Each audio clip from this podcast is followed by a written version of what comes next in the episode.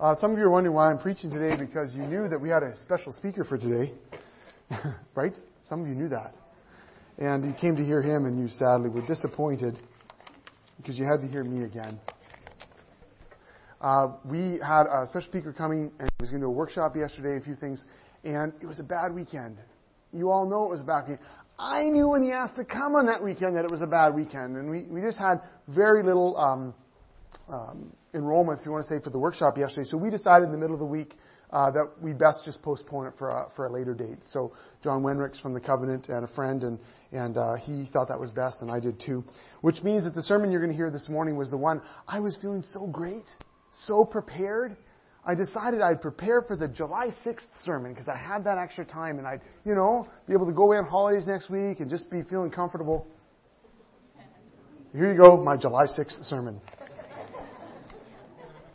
I'm glad I was ahead, but you know, now I'm not. Anyway, here you go. Let's, let's pray as we begin today.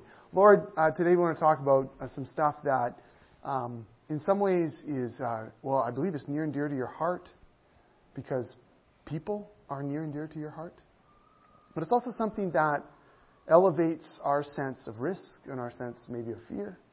Um, and can elevate our sense of guilt, though we don't want that.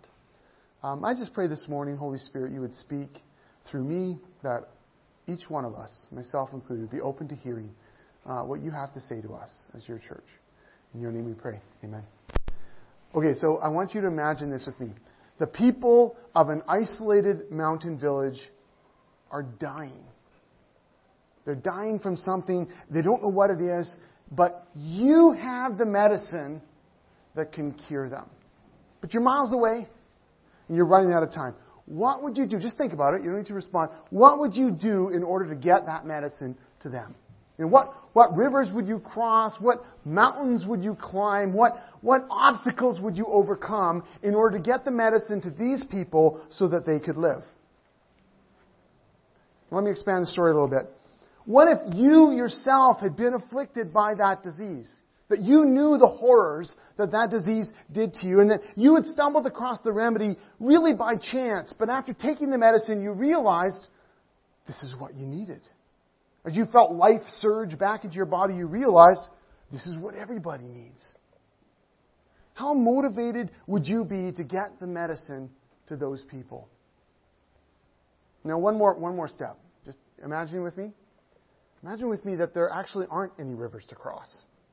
That there, there are no mountains to climb. There's actually no significant barriers between you and the people who need the medicine. That it really would just involve a short walk and a, a simple knock.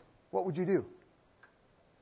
Could you imagine just holding back the cure? Could you imagine hoarding the news all to yourself? You and I both know what we would do. We'd share the medicine. We, would get it to the right people and we'd get it there quick. Or would we? I mean, let's think about this for a moment. Because maybe we'd be too shy to speak up. Maybe we'd feel uncomfortable interrupting people as they travel back and forth for more ineffective treatments to the thing that's killing them. Maybe we wouldn't want to make a fuss or cause a stir or be labeled a bit of a loony. Maybe we would be worried about what people would think about us, or that we might be rejected, or get this, that people might misunderstand my motives. As if, right? No, you wouldn't. You and I both know we just, none of that stand in our way. We'd run across the field, we'd knock on every door, we'd, we'd stop every person in the street to tell them the good news, right? And yet, is it possible that as Christians, we end up being guilty of hoarding the very medicine that people need? Is it possible that we could be holding back the good news that can change people's lives? Well, to probe that question, we're going to review an obscure little story in the ancient history book of the Bible called Second Kings. It's more than halfway back in the Old Testament unless you're reading through the one year Bible, which you're you're going to hit the story this week if you're reading through the one-year Bible this year. Uh, but unless you've been, you know, been trekking around in Second Kings lately, it might not be a story you've heard for a while. And, and for those of you who are newer to church, newer to the Bible, this is going to be one of those whacked out stories people have told you about. Here it is. story is found in 2 Kings 6 and 7. Here's the setting. There's the, the kingdom of Aram, which is modern day Syria, and the kingdom of Israel, which at that point had its capital in the city of Samaria. They've been at each other's throats for years. Back and forth the conflict waged, raging across each other's borders, generally just wreaking havoc for one another. The great prophet Elisha, who su- succeeded Elijah, just to keep the names really confusing, the, the, great prophet Elisha was around in those days, and he'd even been involved as a sort of spy for Israel. You never thought prophets did that sort of thing, I know, but he did. In fact, when, uh, when, when God would whisper the information in his ear, he'd feed sensitive military information to the king of Israel about what the king of Aram was, was going to do, and they'd be able to outwit him every time. And the king, the Aramean king, just hated Elisha for this, hunted him in the past. Uh, ended up being a pretty funny story about how, how he found him, but you can, you can look that up uh, sometime. Uh, there was absolutely no love lost between these two kingdoms. Well, one day, Ben Hadad was the name of the king of, of Aram at the time. He decided to finish Israel off for good, once and for all. So he marched up, got his, all his best soldiers together, and he laid siege to Samaria. His army was vast, and the siege worked its evil magic, reducing this city into a devastating famine. As time passed, the famine increased and the value of food was driven up, as you can imagine, and not the nice food, right? The nice food, that had all been eaten or was being, let's be honest, hoarded by the king. But, you know, all, all the nice food was gone. It got eaten first. So by the end of the famine, they were eating, well, get this. Uh, by the end of the famine, a donkey's head was worth 80 pieces of silver. Not looking pretty like that either, I'll guarantee it. It was after they ate the rest of the donkey, you know?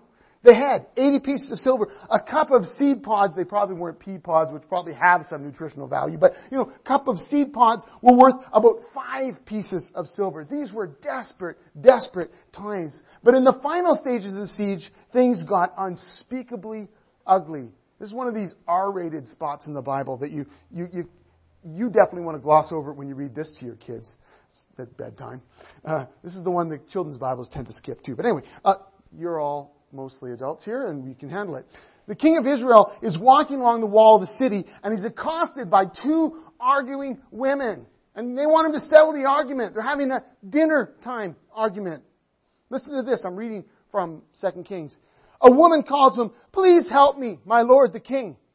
He answered, If the Lord doesn't help you, what can I do? I have neither food from the threshing floor nor wine from the press to give you. That was his immediate knee jerk response. And then he decided to calm down and he said, Okay, what's the matter? She replied, This woman said to me, Come on, let's eat your son today, and then we'll eat my son tomorrow. So we cooked my son and ate him. Then the next day I said to her, Kill your son so we can eat him. But she has hidden her son. When the king heard this, he tore his clothes in despair. And as the king walked along the wall, the people could see he was wearing burlap under his robe next to his skin. May God strike me and even kill me if I don't separate Elisha's head from his shoulders this very day, the king vowed. Can you imagine a more horrific, more defiling story than that? Mothers eating their children. The king's frustration and anger is understandable. He is freaking out. I mean, he's walking down the street and people are arguing about this. And he's looking for someone to blame. And in a state of helplessness, he lashes out at Elisha. Elisha, he'd given him critical information in the past. I mean, why was he silent now? Couldn't he speak up? Couldn't he do something? Couldn't he let us know what we could do to possibly end this siege? That we could move forward? So he grabs one of his soldiers nearby and says, go and kill Elisha. And then he follows along behind him and Elisha sees him coming, slams the door shut and then cries out to the king, kind of like you can imagine it, sort of through the door. Says, listen to this message from the Lord. This is what the Lord says. By this time tomorrow, in the markets of Samaria, their markets where you've been eating this stuff, five quarts of choice flour will only cost one piece of silver. and ten quarts of barley grain will only cost one piece of silver. The officer assisting the king said to the man of God, This couldn't happen even if the Lord opened the windows of heaven. But Elisha replied, You will see it happen with your own eyes, but you won't be able to eat any of it. So that's the awful stage that's been set. A city dying, a city without hope, a city that is literally eating itself. It's awful. And out, outside the gate lies this army of the best equipped soldiers of the day. Death, no matter which way you turn, an absolute no win situation. They couldn't do anything to save themselves. Enter a new set of characters.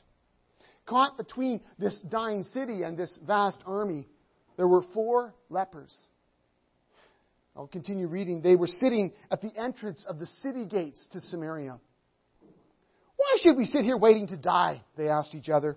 We'll starve if we stay here, but with the famine in the city, we'll starve if we go back. So, we might as well go out and surrender to the Aramean army. If they let us live, so much the better. But if they kill us, we would have died anyway. So at twilight, they set out for the camp of the Arameans. But when they came to the edge of the camp, no one was there. For the Lord had caused the Aramean army to hear the clatter of speeding chariots and the galloping of horses and the sounds of a great army approaching. The king of Israel has hired the Hittites and Egyptians to attack us, they cried to one another. So they panicked and ran into the night, abandoning their tents, horses, donkeys, big screen TVs, SUVs. They were all along the side of the road as these guys ran, fled for their lives. Okay, that wasn't quite in the original translation. But anyway, um, when the lepers arrived at the edge of the camp, they went into one tent after another, eating and drinking wine, and they carried off silver and gold and clothing and hid it. This is amazing, unexpected, a radical reversal of fortune. Can you just hear them? Can you get the sense of how excited they would have been? Just the hooting and the hollering as they roared around, looking in the tents, finding out what they could find, celebrating their unbelievable luck. I mean, how would you have felt if you were them? You're expecting death, right? You're expecting a quick trip with a sword. And this is what you discover. But you see what's happening here? Inside the city, nothing has changed. Right? Inside the city, knows that God has acted on their behalf. They don't know it. Inside the city, people have given up hope within sight of freedom. Inside the city, people are starting to eat each other. And the, here's these four dudes out there in an abandoned army camp, right in the middle of God's action, right in the center of what God has done gorging themselves on food and hawking all the gold and silver they can haul away. They cannot believe their luck. They're overwhelmed by the bounty. They've stumbled into, through, through no genius or strength of their own, a whole new hope for life. You can see them, right? Having the time of their lives just outside the city, amazed at what they find. Hey, come look at this! Come look at this! This is amazing! This is too big to haul away! Come help me! Find a shovel. Until one of them finally comes to his senses. I can just imagine it. He looks around at the stuff he's been burying in holes. He, he, he looks around at the riches and the food and he, all the goodness and, and, and, and then suddenly it's like his eyes catch, maybe the moon suddenly rises over the city. I don't know. It's in the middle of the night. But suddenly he looks back and he sees the silhouette of this city that's dying. It's probably very silent. And, and I can just imagine that suddenly he just stops eating, stops drinking, drops the trinket on the ground, and, and he's looking at this city. And then his three buddies stop too, and they, they start looking at this city. It's like they all stop chewing and shouting, and they look at each other because together suddenly they've realized. In 2 Kings 7 9, finally they said to each other, this is not right. This is a day of good news. And we aren't sharing it with anyone. If we wait until morning, some calamity will certainly fall upon us. Come on. Let's go back and tell the people at the palace. And so the horrible siege ends. The four lepers stumble up to the gate. They call out. Finally, someone comes. No one believes their story. It's way too weird, too incredible. And who are these jokers anyway, right? Lepers. They're probably spies. They probably got fed a good meal and told, look, you can have another meal tomorrow if you go up to the gate and say that we've gone. You know, there's no one there. As if. The king thinks it's a nasty trick too, so he sends out some scouts on the last remaining horses in the city, which is a big sacrifice because everyone's been eyeing them up for their last barbecue, right? You're going to send those out there too? Just send them out on foot for crying out loud. Anyway, the, sc- the scouts go out, and of course, they find things exactly as these lepers had reported it. The city gates are thrown wide open, and people stream out. And the guy back in the story who doubted Elisha's word, the, the one Elisha said, You'll see it with your own eyes, but you won't eat any of it. Yeah, he got trampled to death in the rush. Elisha's words fulfilled to the letter.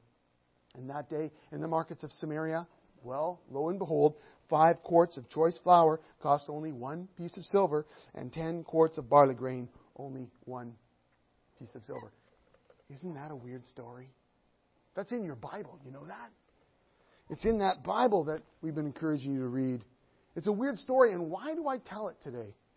Because I'm captured by the image of these four leopards, uh, uh, lepers.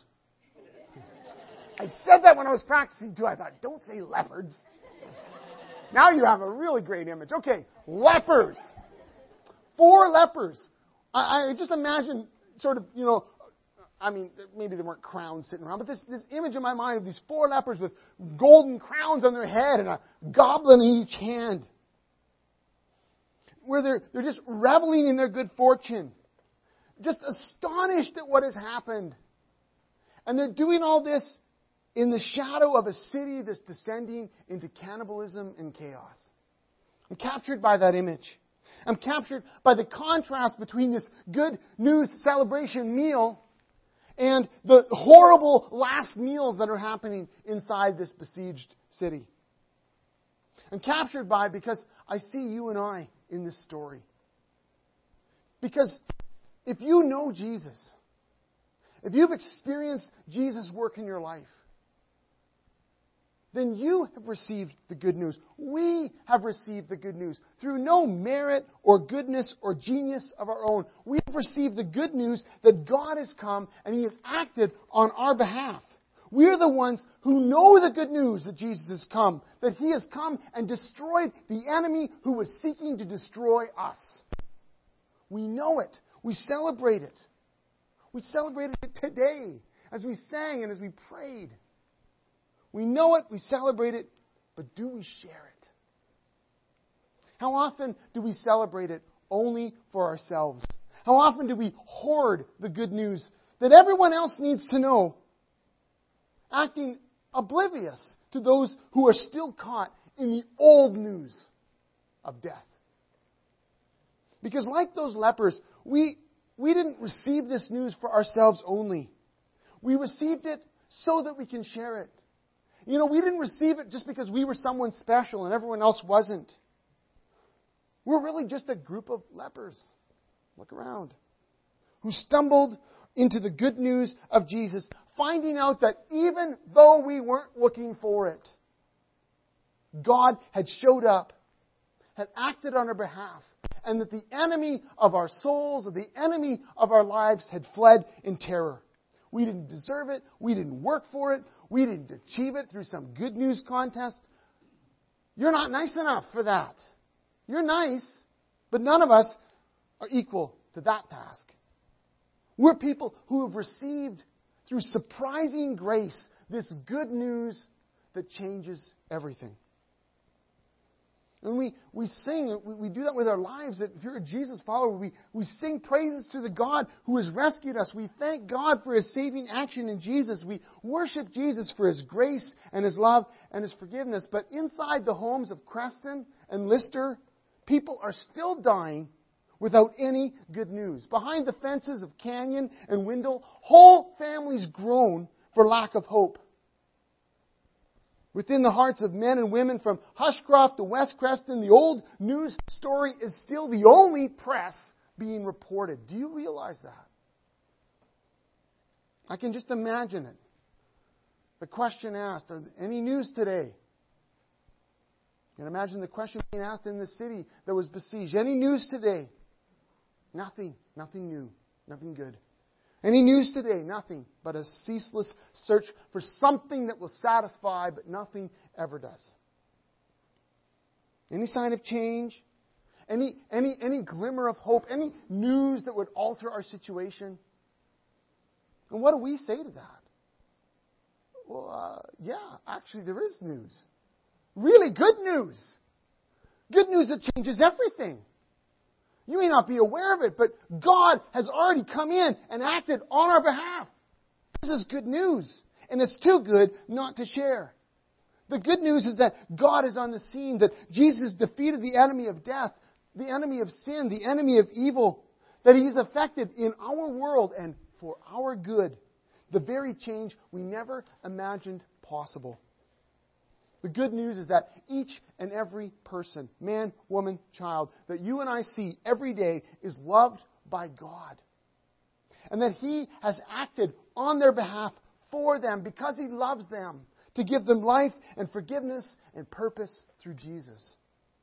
We have got good news to share, but the question is are we hoarding it instead? I think we have to ask tough questions. I have to ask tough questions of myself. I'm in this category with all, we're all in this together.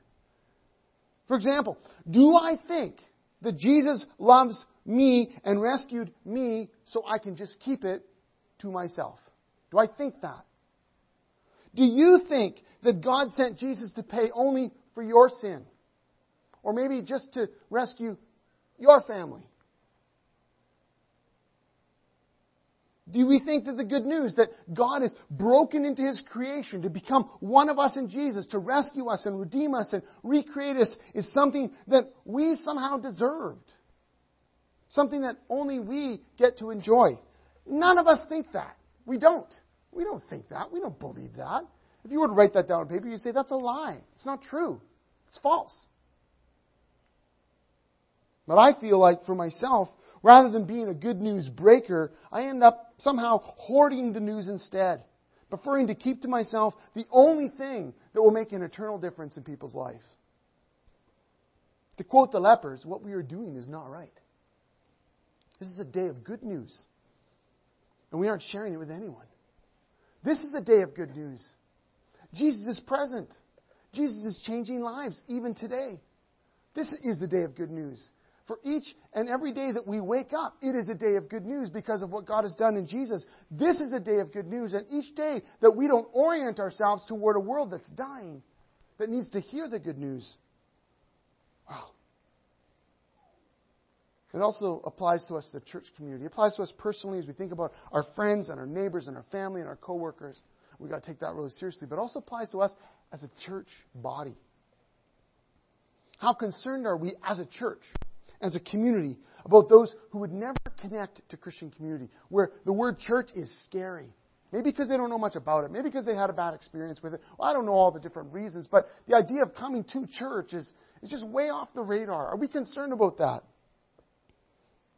Are we guilty of hoarding the good news as a community? Of living within a comfortable bubble, of even designing our church services or our, our, our family life as a church really around our own consumption rather than for the sake of an outsider?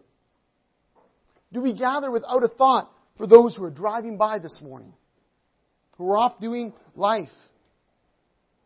Do we gather without a thought for them, for those who've never heard the good news, who, who aren't aware of this change that God has made? You know, I recently heard a church pastor uh, uh, uh, challenge leaders, not just pastors, but leaders, See that, you know, somehow we as the church need to become more motivated by the thousands of people who don't show up. More motivated by the thousands of people who would never darken the door of a church. Than we are influenced by the hundreds of people who do, who want the church to stay the same so that they always feel comfortable and always feel safe at church. Whoa, that's challenging to me. Because I like things comfortable and safe too. But we have to ask ourselves, what has God given us this good news for? How does that change our vision of who we should be as a church community? Are we good news breakers or good news hoarders? Now, I realize that not everyone's going to believe our good news. I get that. In the times I've shared the good news with friends, with family, with people, there are definitely some who don't believe it. There are more who have. More who've been excited. But I realize there'll be those who are skeptical, skeptical about the good news. Uh, some will, you know, ignore it. Some will think you're nuts. I get that. Some already think you're nuts anyway, so you're not going to lose much. But, you know, I realize that. But you'll be surprised how many do hear it. You'll be surprised how many are intrigued by the fact that you are saying that there's a God who loves me. No one loves me. You're saying there's a God who created me. I thought I was just kind of here by chance. You're, you're telling me there's a God who wants to be involved in my life? You're telling me there's a God who values me? This is crazy, earth shattering stuff. And as you point people to Jesus, the Jesus that you're following, as you invite them to come along and discover that this Jesus is alive and real, lives change. And people come back to you and they say, That day you shared with me, that day you pointed Jesus out to me, that day you invited me to come to Alpha, that day you invited me to come to church, that day you invited me to that Bible study, that day you finally just got over yourself and talked about Jesus at the coffee shop, changed my life. I hope and pray that you have people in your life who can come back to you and tell you that. Our responsibility is not to make people understand or hear it. People have to decide. But our responsibility is to share the good news with anyone who will hear it, knowing what we've experienced and knowing that what we've experienced in Jesus is for everyone without exception. Because you know what's out there. Just getting back to the metaphor of the lepers outside the gate. You know, you know what's out there beyond the gate. You know the goodness. You know, you've heard the call of Jesus and you begin to experience His healing and His forgiveness in your life. You, you know that God raised Jesus from the dead. And then he turned around and said, You can be raised from the dead too. This world is not all there is.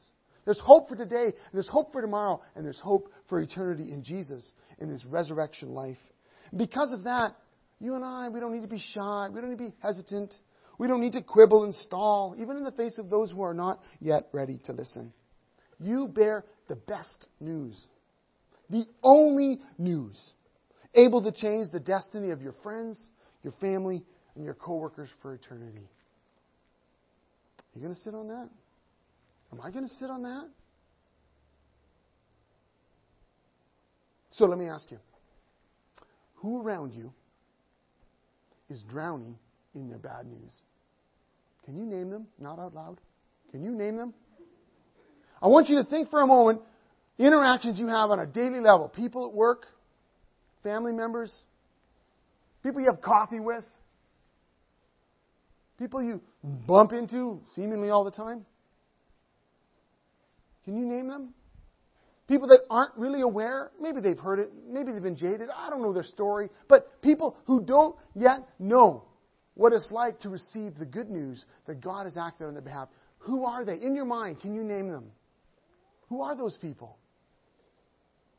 And who of them needs you to take a risk to step out and to tell them the good news about Jesus. Actually, every one of them do. Recognizing that there's wisdom and sensitivity in that, but for today's purposes, they need you to take that risk. And it leads me to ask the question of our broader community what kind of risks do we need to take as a church? What kind of ways that we need to think more critically and creatively as a community? So that we can be not hoarding the good news for ourselves, but, but sharing it with our community.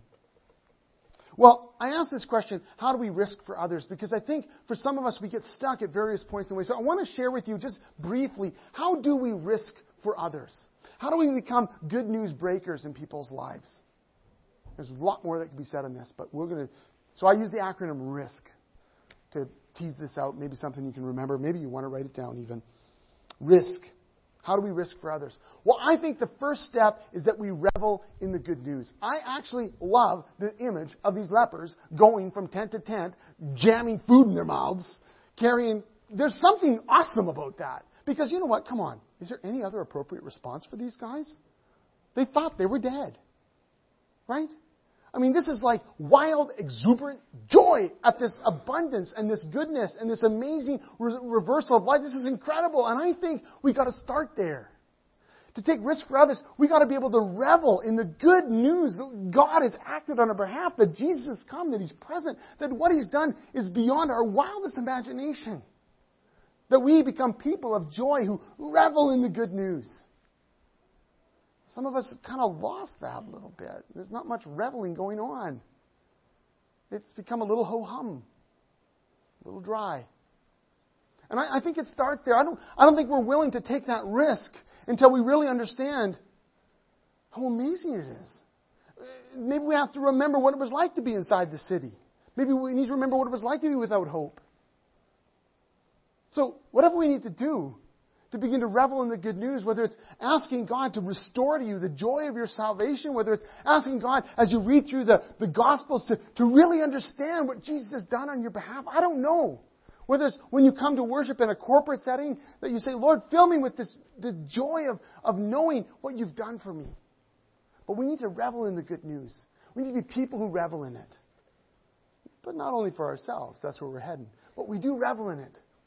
We're excited and what God has done for us. That's where it starts. I don't think it can happen without that. The I stands for initiate through prayer. You know, when we think of taking risk for others, we often immediately jump to how am I going to make that? How am I, how am I going to say? What am I going to say? What am I going to do? And stall out, not sure. This is where the risk starts. We risk in prayer by initiating there. Okay? So we begin to bring these names that you've identified to Jesus. And maybe we have to be honest because maybe the names you've identified are people that, frankly, you don't care that much about. And you realize, oh, Jesus, I actually don't really have a burden for them. I don't really care for them. I need you, Jesus, to show me your heart for that person. I need you to initiate in me a desire to see them experience your goodness and your forgiveness. And so I invite you to start there by initiating through prayer. And you know what? This might last for a little while. I get that. Where you begin to pray and to pray and, and, and to ask God to show you through His wisdom and insight how to pray for them. That you confess your sin of not caring, or maybe your sin of, of, of, of valuing your own comfort higher than this person's salvation. Whatever it is. But you initiate there. You initiate through prayer. You name these people, and you keep naming them, and you keep praying for them. And you pray against the things that keep them from understanding. You know, they have an enemy who wants to keep them inside the city and dying. God has destroyed the works of the enemy, but if people don't know about it, then they can often still live under the idea that they're stuck. We pray against the works of the evil one who will keep people in bondage, who will keep people from ever hearing about the good news of Jesus. We pray against the kind of distractions that are in people's lives. We pray and we pray and we pray. This is where initiation starts. So we revel in the good news, we initiate through prayer. The S stands for start talking. That's the one you were all afraid I was going to say at the start, I realize. This is where some of us get stuck, right? You don't want to talk. You're hoping, you've been hoping for several decades now, that people would see how nice you were and would ask you about Jesus. But not many people do. Because if you haven't looked around lately, most Canadians are pretty nice. Right? Most Canadians are pretty nice.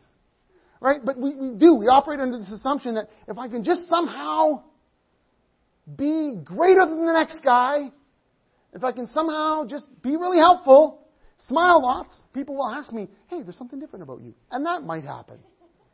But by and large, it doesn't. They just think, I work with this really nice guy named Brendan.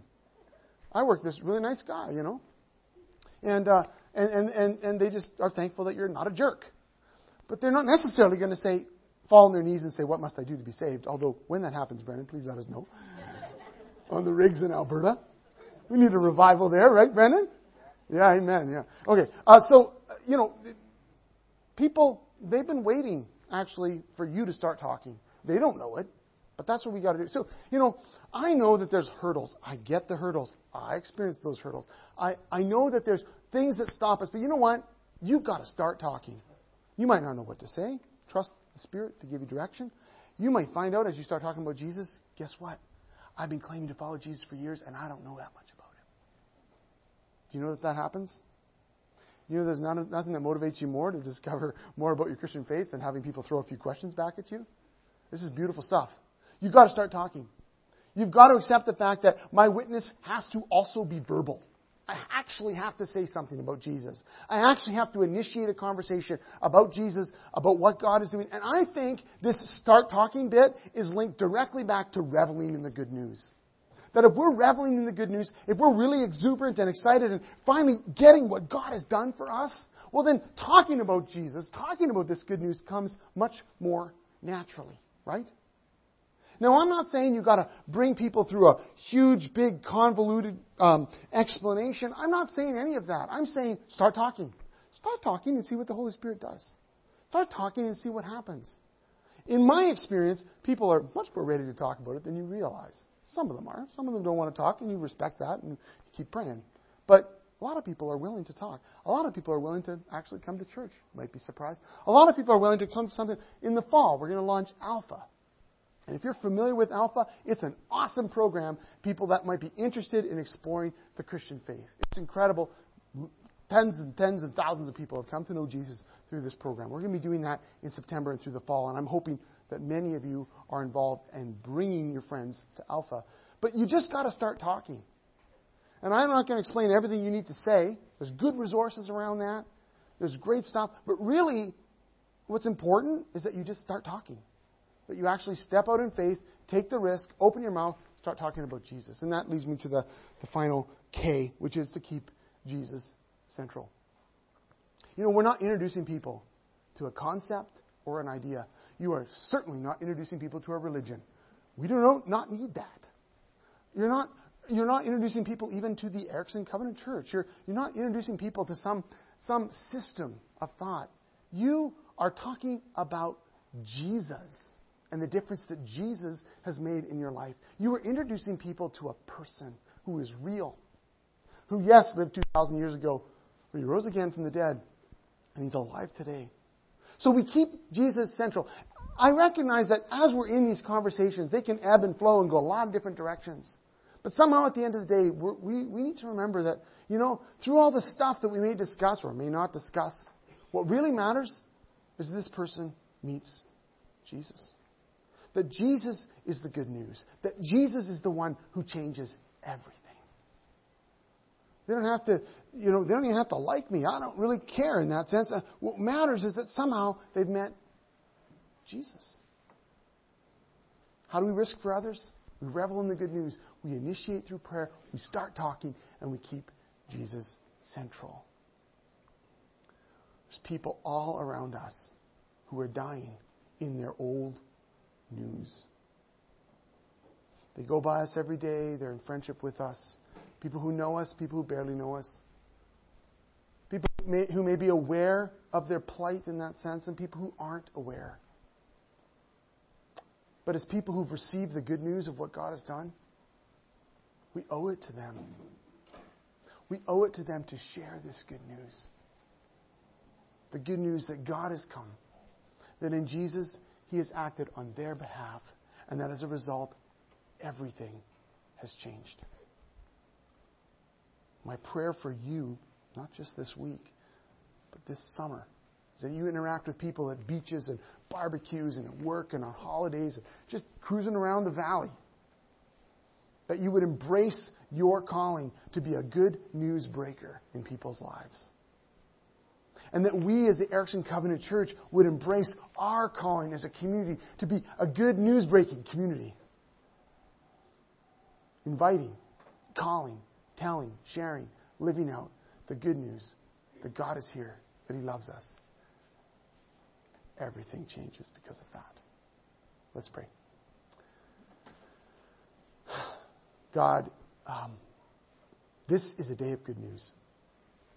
Every day that you are alive for eternity to come is a day of good news. You've called us to be good news sharers, and we acknowledge, we confess the ways that we duck that, the ways that we shy away from conversations, the ways that we don't want to really interrupt people, we somehow don't want to put ourselves out there. We acknowledge that and we confess that as sin. And we ask Jesus that you would lead us as your people to take risks on behalf of people that you love. I pray for each and every one of us here this morning that as we've identified names in our, in our minds of coworkers and friends and family and neighbors, that you would inspire us by your Holy Spirit to take a risk for them. Because you took an immeasurably greater risk for us. Pray that we be people who don't pull back and hesitate, but as we revel in your good news, we share your good news with the world. Lead us and guide us by your Holy Spirit. Fill us with your courage and your power. In your name we pray. Amen.